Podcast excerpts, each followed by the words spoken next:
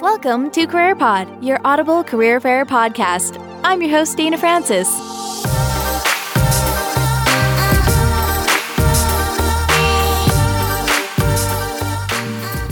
Hello and welcome back to Career Pod. We took a little mini break, but never fear, we are now back, and you can expect new episodes to air on the 1st and 15th of every month. This episode will be airing on April the 1st, so happy Easter to everyone out there that celebrates the holiday. Today on the show, we're switching gears a little bit and chatting about a really amazing organization that's helping bring the love of trades and technology back to youth. I know for many high school and post secondary students, this is the highlight of their year. I'm so excited to be showcasing Skills Canada Alberta in this episode, and we'll also be chatting about the Girls Exploring Trades and Technology Conference.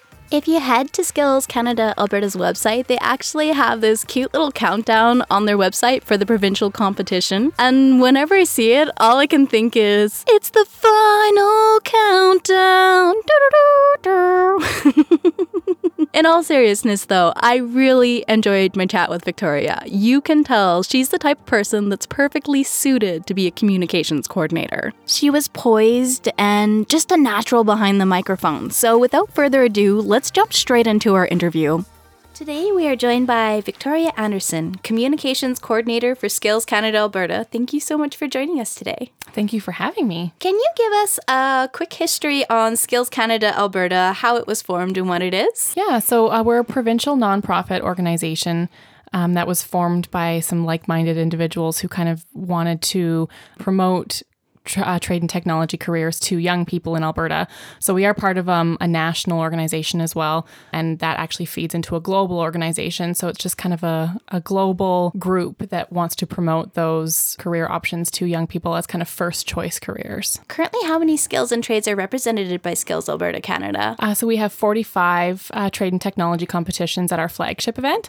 Um, the Provincial Skills Canada competition is where we profile um, young people who are really exceptional in the, their kind of chosen field. So, yeah, we have 45 areas ranging from welding to baking and photography to uh, graphic design, carpentry to landscaping. So you name it, we've pretty much got it. Mm-hmm. Yeah, I seen one under public speaking as well. So that's where it was not just trades, but there are all sorts of skills as well. Absolutely, yeah. A lot of um, employment skills is what we kind of call those ones. So public speaking, job skill demonstration, those kinds of things. So what are some of the requirements for students to participate in these activities? Uh, so it kind of depends on whether you want to compete at the secondary or the post secondary level because we have two levels of competition. Um, so, first off, you just have to be a, a, a permanent resident of Canada um, and you have to reside in Alberta to compete in our province wide events.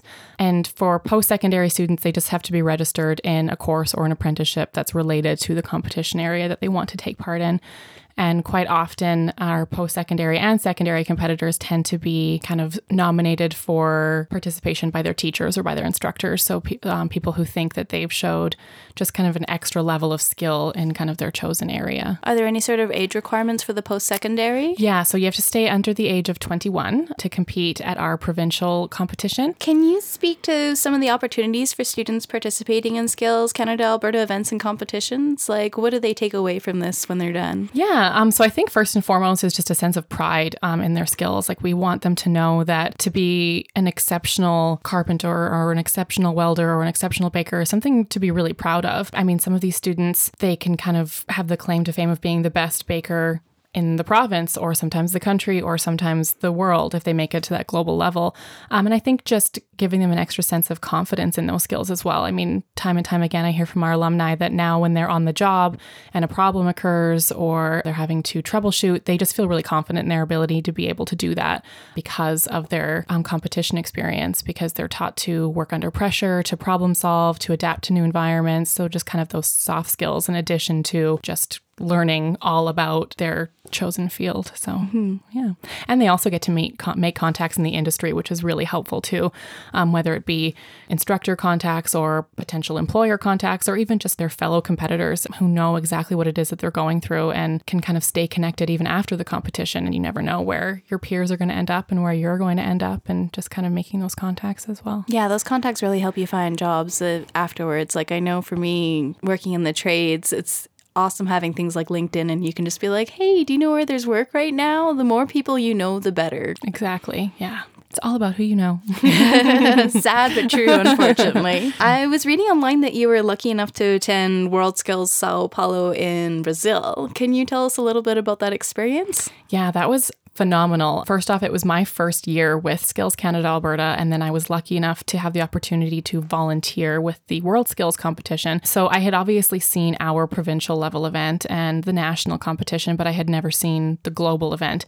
And it was just crazy to see all the countries from all over the world where we kind of had this common language of just celebrating and elevating these incredible talents that these young people from all over the from all over the globe had. So it was really exceptional to see kind of how countries would come to bat for for their young people and how countries would support those skills. And you know, I of course got to make contacts and meet friends from all over the globe. So now I'm still in contact with friends in Brazil and in Germany and in the UK and I wouldn't have made those connections if it wasn't for that experience. And it also just really hammered home for me like the kind of impact that we can have on the young people who take part in our competitions because obviously it's only a handful of individuals that make it as far as world skills but to see the impact that that has on their future and to see the experience that they're having you know unfold before them is, is really exceptional. It must be so fun. Like some people have never left the country either. So to have that experience of leaving the country and then to compete, and it's the equivalent of the Olympics really for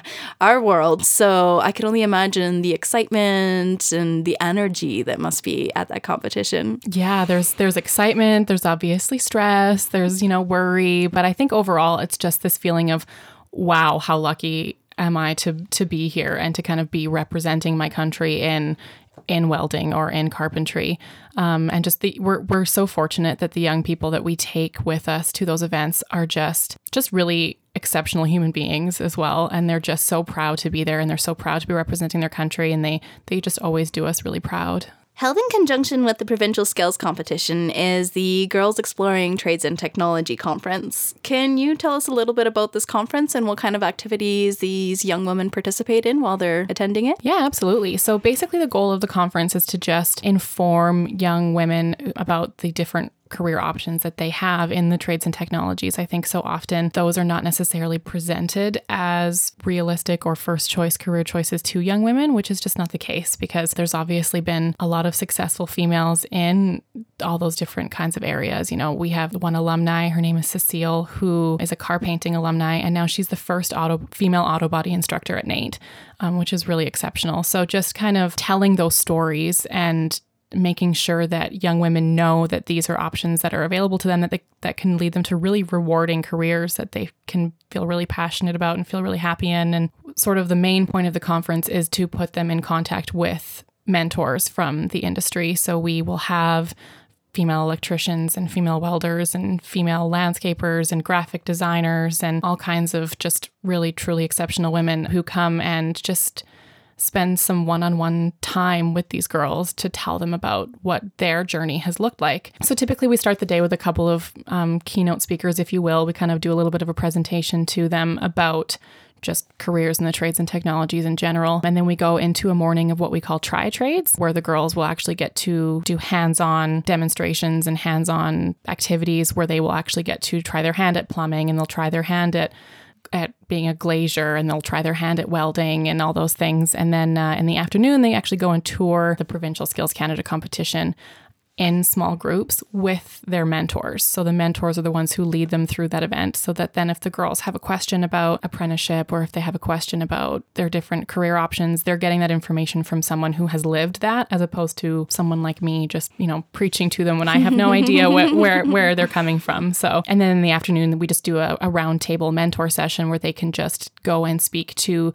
maybe some of the mentors that they didn't get to talk to throughout the morning and just kind of learn about as many different things as possible. We just just want them to try as many different things as they can because they just you just never know what it is that you're going to discover a passion in so. And yeah. i think it's so important to have those mentors because i mean you need to have those role models. Like i remember growing up that i didn't really see any women in the trades. Like none of my friends parents none of their moms were in it. So i think seeing those positive role models it just kind of helps spark that fire in some people that maybe this is something I could do. Exactly. Yeah, we have some some really stellar alumni that we're lucky to kind of get involved with the conference and then also just women from industry and even some female instructors who just want to share their story with these young girls so that they can see where they could end up one day. so, you've been working for over three years with Skills Canada Alberta. Have you noticed an increase in interest from young women and these non traditional career paths on the trades and technology? Yeah, um, I don't necessarily know whether I would kind of have the authority to speak to whether there's more women who are actually in those careers, but I can definitely say that we have more women who are taking part in our programs and in our competitions. And I think just there are a lot more women who are being profiled for their success in those careers as well. You know, for example, Cecile, I know that NAIT now has a commercial actually kind of talking about getting into the auto body repair program and and they have a commercial that's all about Cecile and her journey. So I think it's really great to just see more of those stories getting out there. And I think ultimately, you know, if we're ever going to get to a place where this just doesn't even have to be a conversation anymore because it's just so equal, it's just going to be because of a whole lot of like minded organizations and individuals just making sure that those stereotypes are getting addressed. And I think just making sure that the people who are real influencers in these young girls' lives, so their parents, their teachers, their peers, that that they're giving that same message too. So just kind of educating the entire community as a whole about uh, what careers in the trades and technologies can look like for you know their children for their students um, and just making sure that they're supporting that conversation as well. Do you think there's anything more we could be doing to be attracting young women to the trades and into these uh, traditionally male dominated fields? Do you th- what else could we be doing? I think um yeah i think awareness is just key and just you know how many young girls are actually being exposed to those careers. Kind of like you said i mean how many of them grew up seeing a mother or a grandmother or an older sister in it necessarily in those careers and just making it so that even if you don't have someone who is in your kind of immediate circle that is pursuing a career in those fields i'm just making sure that they're still exposed to that somehow. So, whether that be through things like our conference or through maybe initiatives at school or uh, through some steps that parents are taking or just kind of making sure that, that that they're exposed to as many options as possible because really how can they know what they're going to love and what they're going to be good at and what they're going to be passionate about if they don't even have the opportunity to try that or to learn about that or to see that in action. So yeah, I just think that exposure and awareness is the number one thing. Mm-hmm. And I really think that, you know, millennials as parents are maybe a little bit different than the previous generation. Just, I know from me talking as a parent, we want to teach our daughter welding. We want to teach her how to fix the tractor. We want her driving the tractor. like, we want her doing all the things that, you know, maybe previous generations wouldn't have necessarily participated in. Exactly. I think more and more, even when I talk to whether it be industry partners or alumni or some of our volunteers, more and more we're getting, you know, those those millennial parents who are saying, I, I can't believe that this is even a conversation that we're still having to have. So um, I think that I, I do feel confident that we're kind of getting to a place where eventually it won't necessarily have to be so abnormal to say that there's, oh, you know, we have a female welder who works for us, that it will just be we have this exceptional welder mm-hmm. named Kate, um, you know, and it won't necessarily have to be whether what won't have to be this like s- this exceptional out of out of the ordinary thing. Mm-hmm. Yeah,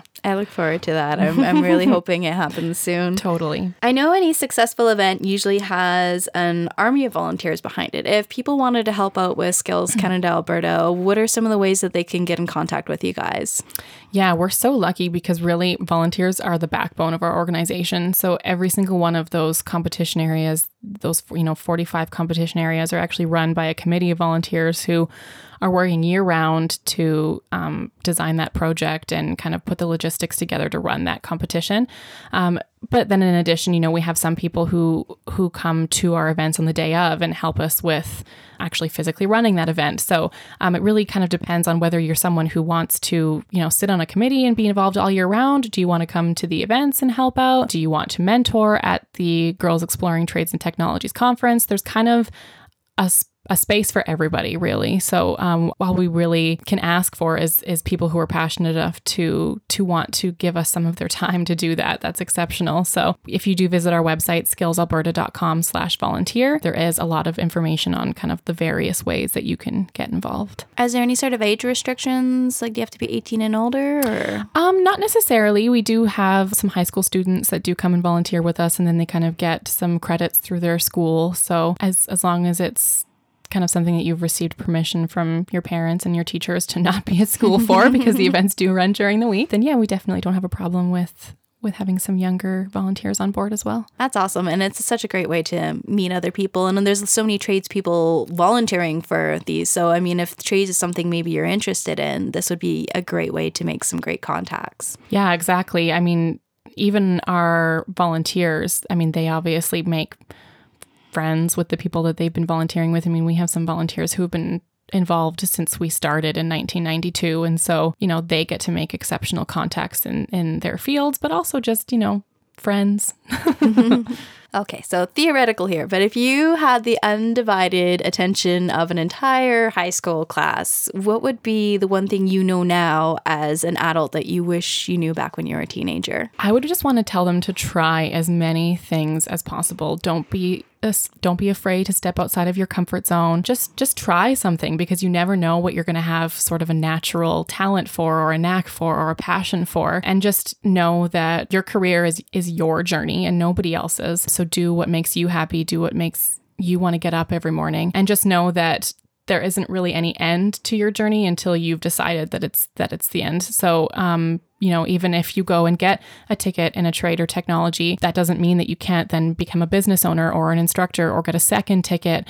or uh, work internationally. Like there's just so many doors that I just hope that young people are just not afraid to go through. Just, you know, take that leap and mm-hmm. and do whatever makes you happy. So and really in these day you know in this day and age, if you want to be recession proof, one of the easiest ways to do that is to be dual ticketed in something because a lot of employers are looking for that now. They don't want just the carpenter; they want the carpenter and the scaffolder. They want the welder and the pipe fitter. They want those dual ticketed people because those are the people that you know during these downturns they're always working. Exactly. Make yourself indispensable to your employer. Really, mm-hmm. just make it so that you have a unique skill set that nobody else has has because you have these multiple tickets.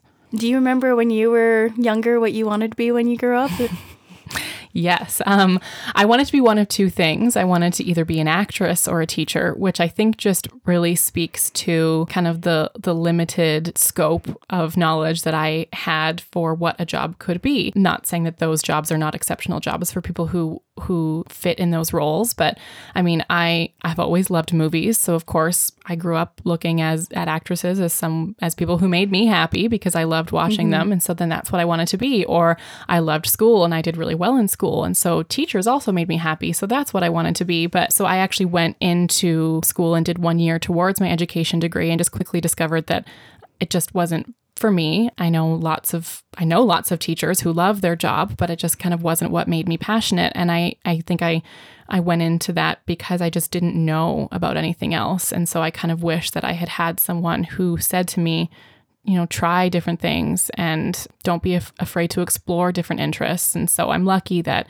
you know, through through going into public relations and then landing landing here with Skills Canada Alberta that I still get to do some of the things that made me want to be a teacher in the first place, which is mm-hmm. still helping young people kind of find their own passions and find their own path and their own careers. So kind of ended up in the perfect spot.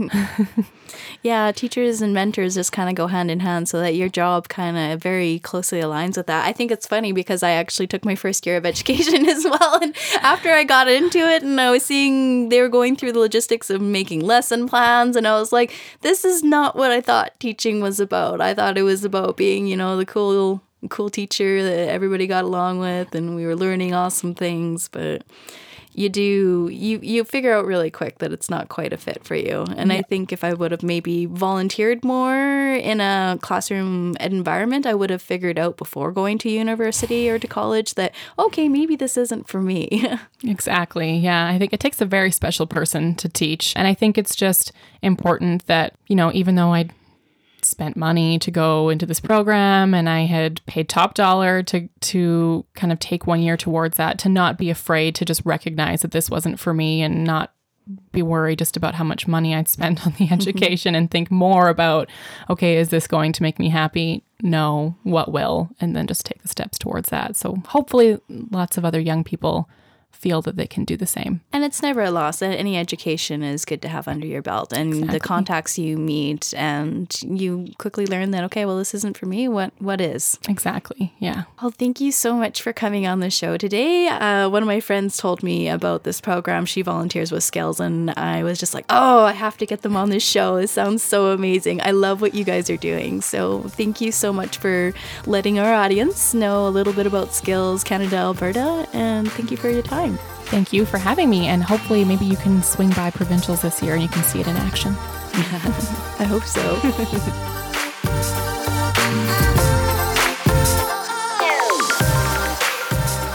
If you want to mark your calendars, the Skills Canada Alberta Provincials will be on May the 31st to June the 1st this year. And the Girls Exploring Trades and Technology Conference will be happening on June the 1st. We will be linking to Alberta's website in the show notes, so if volunteering is something you might be interested in, I highly recommend you check this out. Have you ever participated for Skills Canada Alberta? Either participated or volunteered or attended it? We'd really love to hear about your experiences. You can find us on Instagram, Facebook, and Twitter. Just search CareerPod. Some good news for our Android friends we are officially on Stitcher now, as well as iTunes, Google Play, Podbean, and YouTube, so we're pretty much all over the place now. Thank you so much for joining us today. Till we meet again, stay passionately curious.